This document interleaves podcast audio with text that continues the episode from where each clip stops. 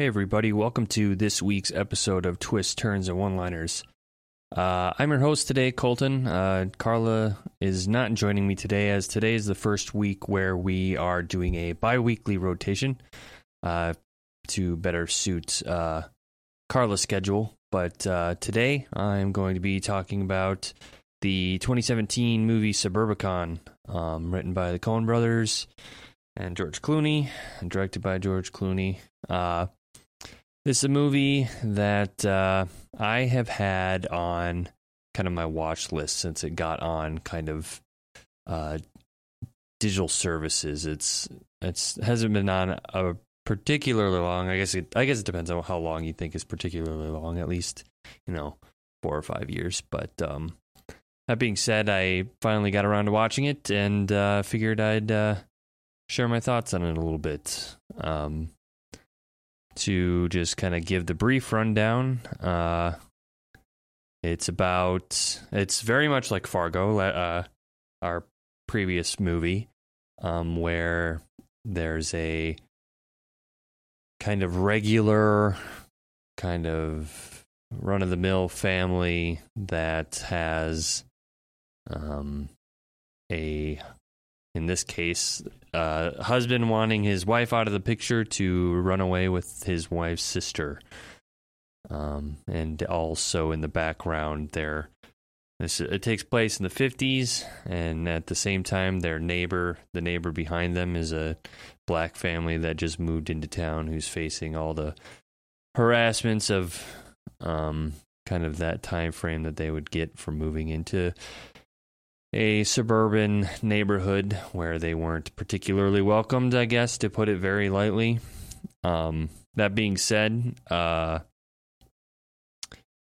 it's uh, I enjoyed this one quite a bit. I enjoyed it quite a bit. It I don't think it didn't do very well uh, for sure financially, and but the reviews too, the kind of just general reviews that are out there aren't that great either. Um, it's got a 42 Metascore. I think on IMDb, it's like I'm looking at it now. It's 5.8 out of 10, which isn't great. Um, but uh, and uh, as far as kind of dark comedy, um, you know, this kind of style of movie goes, it's it was pretty okay. Um, obviously, that's not a glowing recommendation, but um, I'm glad I watched it. It's uh, it's got its moments and clearly has some very talented people um, performing in it. Uh, it's kind of it. It wasn't until it wasn't until I got later into the movie that I realized just how much like Fargo it is. Or, like it, it happens to be. Obviously, they're written by the same guys, so it makes a lot of sense. But um, just the whole very that I guess the different a, a, big difference between this one and that one is the Matt Damon's character, you know, the father of the family, the husband and whatever Gardner, he uh he's a little he's a little bit more capable, I suppose. It's the the people around him I feel that kind of screw things up for him, right? Like everything was kind of running smoothly until the kid makes his way into the interrogation room where uh the you know the police officer inadvertently turns on the light allowing the suspects to see that the kid was in there so now like kind of at that it's at that moment where kind of like everything takes a turn because obviously the the guys that uh, killed his wife for him are not too pleased and they want to wrap they want to wrap things up nicely for them um I think I think just in general, this is like Fargo, but with more competent people that are just like I don't know. I don't know, competent. If competent isn't necessarily the right word, because obviously it doesn't work out too good for all of them. But I mean, more competent than those in Fargo, right? Like the things that go wrong for them are all the actions of more the actions of other people. Granted, there's for sure ways that they could have made these things happen a little quicker, but anyway, I I think in terms of just kind of some general thoughts I had watching, um, there's I guess this would contradict what I just said, but there's moments uh, where I was w- watching where uh, there were questionable decisions for sure made by some of the characters, right? So the the whole thing with um, Gardner and um, oh shoot, what was which sister was which? Um, uh, the the sister, not the wife, not his wife. Um, they're kind of uh quick. They were they're very quick to to kind of get into their you know outward romance and make it clear that they made it pretty clear that you know they're fucking about right. Um, she dyed her hair like or got changed her hair like super quick. They like obviously got caught by the kid um in the basement and like all these different all these different things where they like all they have to do is wait for the insurance policy thing to go through and then they're good. But obviously that doesn't go well either because the the uh, investigator um catches on to that and basically blackmails them for the for the money, but just a lot of those little mistakes that like ruined it for um Gardner, but um obviously her slip up while they're talking uh and it's one of those things where he doesn't necessarily realize he's never there when everything's going wrong, right? So, I mean, other than at the the police station, but he gets confronted by the goons like where he works, where he's not really sh- like wasn't really sure what was going on because he was pretty convinced that his son wasn't going to be a problem, and then the insurance guy, and that didn't go too well, obviously for him with her uh, spiking his coffee with lye, which is pretty obvious that was going to happen, right? But uh, just a lot of these like weird, not weird, but just missteps that probably could have been avoided if they were a little bit more prepared. But if they're more prepared and went smoothly, it wouldn't be the movie, right? Um, one thing for sure with this movie that uh, was, I think, part of why I liked it more than I I, I, knew I would enjoy it. I figured I would enjoy it, but I liked it more than I expected because the trailer really didn't portray it as the kind of movie that it is. Um, I don't know about the like original trailer, like that would have been out when the movie was first coming out or anything like that, but the one that Paramount Plus has for it, at least, definitely made it seem more like uh oh, what's that movie? Well, more more like a revenge kind of off like off the hinge uh movie where Matt Damon's pissed about his wife getting killed and he's just kind of fed up with putting up with shit. And obviously that's not the case at all. Like he's like, you know, behind the whole thing and he's like everybody keeps screwing uh, stuff up for me. I got to keep doing this, got to keep doing that. He was going to kill his own kid if his kid didn't cooperate and all that kind of stuff. So it's it was totally different, totally different thing than I expected going in, and um, with it being on my list for so long, again, I'm I'm pretty happy that I decided to knock this one out. I think uh, prior to watching, I did read some of the reviews um, just to kind of see what people were saying, and there were some things I found that I, I agreed with quite a bit. Um, with this being written written by the Coen brothers, uh, I was reading on Wikipedia that it was technically a combination of a couple scripts. Um, a script they had written in the 80s, and then a script that George Clooney and Grant Heslov uh, wrote together, and they kind of combined them together. Um, and, but the review that I had read said something along the lines of it probably would have been better had the Coen brothers directed it. Now, I don't know I don't know exactly. Obviously, you can't know how that would go, and it's all just kind of theoretical, right? But I would say that that would probably have been the case. I think there's just there are certain scenarios, certain scenes that didn't quite land uh, super solid that could have. You know, you don't know though. You never will. And again, like I just said, you never will know. But just certain interactions, I think, where um, their kind of style would have probably fit their writing a little bit better. A lot of the interactions in the office, there were scenes where like, oh, that was a, like a little clunky between Gardner and his um, receptionist, or I guess whatever you would want to call her. Um, and I think some of the scenes with the the a couple of the small scenes with the police involved. Um, also the, I think the poisoning of the, um, of the investigator. I think is something too that like in a different style may have come across a little bit different. Um, or but again, it's all all in theory, right? Um, I keep saying um. Uh, with this movie too, there's a lot of there's a, there were originally more big names attached to it, right?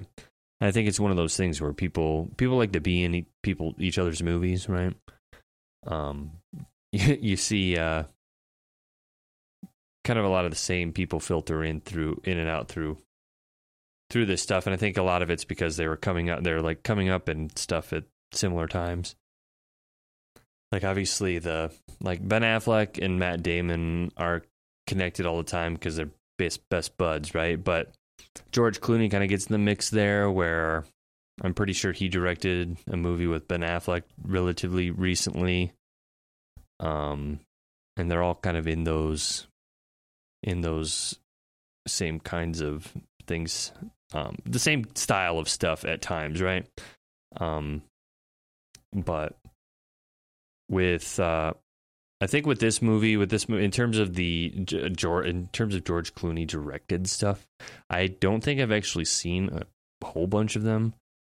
Um, I'm looking at the list now. The Tender Bar is the most recent one with Ben Affleck that I was I just mentioned a second ago. Um, the Monuments Men, I haven't seen it. I know what it is, but I haven't seen it. I've I've seen bits and pieces when it's been on TV in the past.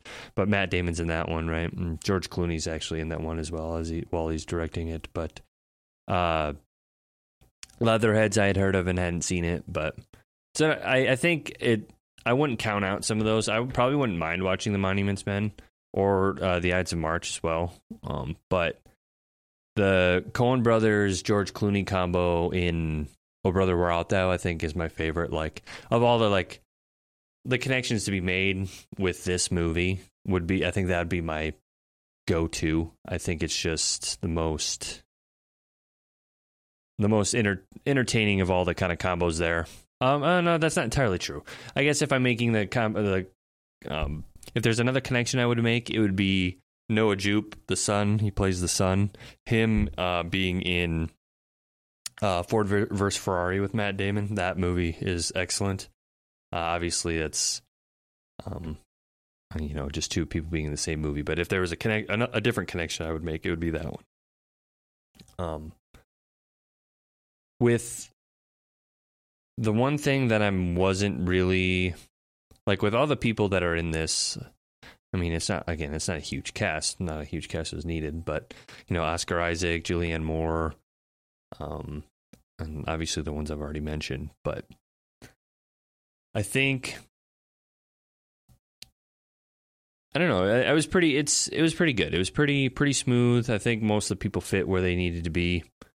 Um, I think Julianne Moore playing the sisters was kind of I mean, there wouldn't have really been another like great way to do it, I guess, and it wouldn't they wouldn't need to do it with two different people, but um yeah, at that point, I think I'm just I'm grasping at straws a little bit there, right? Like it's just one of those things, kind of like when we do our stuff weekly with our quotes and with our uh, spin off or kill off. I tend to kind of um, get a little uh, I wouldn't say desperate, but for the spinoff or kill off, sometimes you kind of got to force it. We kind of have to force it a little bit, and I think the same thing kind of comes into play with this one.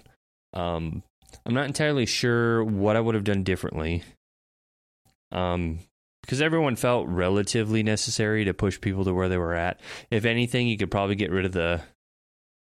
Eh, I don't even know if you could. Get, I was gonna say get rid of the insurance guy, you know, Oscar Isaac's character, but um, I think that's one of those things that kind of just pushes everybody over the edge and kind of really accentuates the the distraction that was going on with the uh, the black family that had moved in behind them. Like here, all these people are bitching and yelling about how it's you know they're ruining the neighborhood and all like it's a all this crap and then meanwhile like literally in the backyard of that house you have you know people killing each other over some insurance money, basically insurance fraud money. you know, and then even at the end, they're all blaming it on them. You know, none of this happened until they moved in, that sort of thing. Um, which for sure, like I would imagine, was uh, like I, I I can't say that I've like read uh firsthand accounts of like something like that moving into a suburban area and the blast off being a thing. But it's I think it's general common knowledge that that was pretty right. That was that was pretty prevalent then, and it's it's just kind of it's a f- obviously it's not a funny topic, but I guess that's where like the the dark comedy, the black comedy side of this kind of comes into into play, right? Where there's just everyone is so wrapped up in in this thing that just really doesn't matter and um, all the while like the people that they do know and have been living around for so long are literally killing each other over over some money to go to a fucking Aruba or whatever or whatever it ended up being. Yeah, it was Aruba. Of course it was Aruba. I don't know. I don't know. I said whatever it may be because he literally said it like a hundred times. Right? Have you ever been to Aruba? Do you know where Aruba is? But uh, pretty good. I think this is. It's one of those movies too where even the kind of the supporting cast are people that I've seen and stuff that I've really enjoyed. So I think that helps too um, when it comes to it's it's good to see like when you see people that you like in stuff, regardless of how it is, like they tend to elevate it. And in this case, the two goons, right? I recognize um, them from some shows. Um, the guy that played Lewis, the one of the one of the uh, guys that helped kill his wife, the scrawnier guy. He's in. I recognize him from The Boys. He's in the first season of The Boys. Um, the other guy, I recognize him from True Detective. He's been in other stuff too, but that's kind of what I recognize them from. So for sure, I think it's that helps a lot with some of these movies. For me, it does at least. I know some people it uh, doesn't make any difference at all. But uh, that being said, uh, I think what I'm going to do is um, when I do these kind of uh, these bi-weekly episodes. If i'm doing it by myself obviously i don't have carla with me or a guest with me to kind of take me off on tangents. So i would imagine these are going to be much shorter episodes for sure. Um, some of carla and i uh, when carla and i go off on some of our tangents and things those episodes can get up to like an hour and a half ish kind of range and that sort of thing. I would imagine these being closer to probably 30 minutes um, just so i don't have to uh, you know artificially blow them up. But um, I'm going to go into our original, our normal segments that we do, um, our spin off, our kill off, and our favorite quotes, um, just to keep to that to that flow for now. Uh, I might switch up the format of these sometimes. It just kind of depends. Again, these are just bi weekly. Um, just as a reminder, bi weekly for me and kind of random guests to come in and next week, you guys will uh, we'll be back with uh, another episode with Carla and I, um, and then you know every other week from there. Um, but uh, without further ado, uh, we'll go spin off or kill off first. I think usually we start with quotes, but I'm going to go spin off or kill off. And I think I did tease it a little bit where I was kind of thinking maybe the insurance guy. Um, I think there's I think I would skip the kill off. I think everything's made sense. There wasn't anything that wasn't there for some sort of either comedic value or or something like that. But I think if I were to do anything, even though I kind of lightly suggested that he be the the kill off character, I think a spin off with uh, Oscar Isaac's character could be interesting. Obviously, he's uh, dead within this movie, but kind of like a prequel movie where he's talking about these stories of all these people committing insurance fraud. I feel like you could do something with that. Obviously, obviously, this is you know it's hypothetical. I, it's not like a, it's something I want to see. But if there was anything I would want to see from this, I think it'd be something like that. And you just make it a whole different thing, right? But um, uh, maybe something like that, or um, the uncle. Uh, was it was it Mitch? Was his uncle Mitch? Names, names, names. Um. Wow, why can't I? Why can't I seem to find it? Well, you know, regardless, his his uncle, uh, the kid's uncle, um, I think a spinoff with him because it seems like he's got some, he's got an interesting history that we only kind of get a glimpse of. That clearly they're kind of no nonsense kind of people. I, I'm not sure. Um, I'm not entirely sure if he's supposed to be have any kind of ties to the mob or anything like that, but I kind of got that vibe a little bit, or at least, at least, uh, yeah, I think I would say a little bit. I, I for a second I was thinking maybe that the the sisters and him and their family are just like deep in it, and this was some like I, I wouldn't say necessarily power play, but um that's something that had crossed my mind. But I think I think that kind of a spin-off would be would be kind of interesting. Something with him and uh, kind of what he had going on prior to this. Um, but uh, with that, I'll go on to quotes, which, again, if anyone here has heard any of our episodes, you will know that I suck at preparing and, and jotting down and remind, uh, remembering different quotes um, from movies. It's it's a weakness of mine. It's a you know it's a blind spot of mine when it comes to our uh, our podcast. But um, I would say the only thing that sticks out that I remember um, was something in it was it was when everyone was when he was when everyone was grieving for his wife's death, like um everyone was sad about it except him, right? And I think uh when he first got interviewed by the cops and the cops said um that they had said like somebody died like I don't it was like a suspect had, died or something like that and um, he had said sorry. Uh, Gardner said like sorry for your lo- or sorry for his loss or something like that. and then the cops like, uh, yeah, I'm pretty sure he would be sorry or like basically what the hell are you talking about? Um, yeah, other than that, I don't think there was anything. This wasn't like there's some movies that are super quotable, right? They have a lot of zingy zinger like lines or like you know drop the mic spots and I don't think this was one of those. I guess when he goes off on the speech at the end too to his kid while he's eating the poisoned uh, sandwich and milk, or uh, there, I think there were a couple other moments, but I would be, I would have to um, look and think about it a little bit more. So, uh, at any rate, uh, I'm not sure what I'll do um, for the next episode of this uh, of this uh, part of the biweekly plan. Uh, I'll put something out with our uh, next episode, which will be uh, La La Land, I believe, is our next episode that'll be coming out. But I think at this point, to kind of put a little bow on this Suburbicon, um, I'm glad I watched it. It's like I had mentioned at the beginning, it's been on the backlog for for a while now. Nothing to write home about, but I I think it's a it's a decent way to spend an hour and forty five minutes on a you know on any kind of random night in.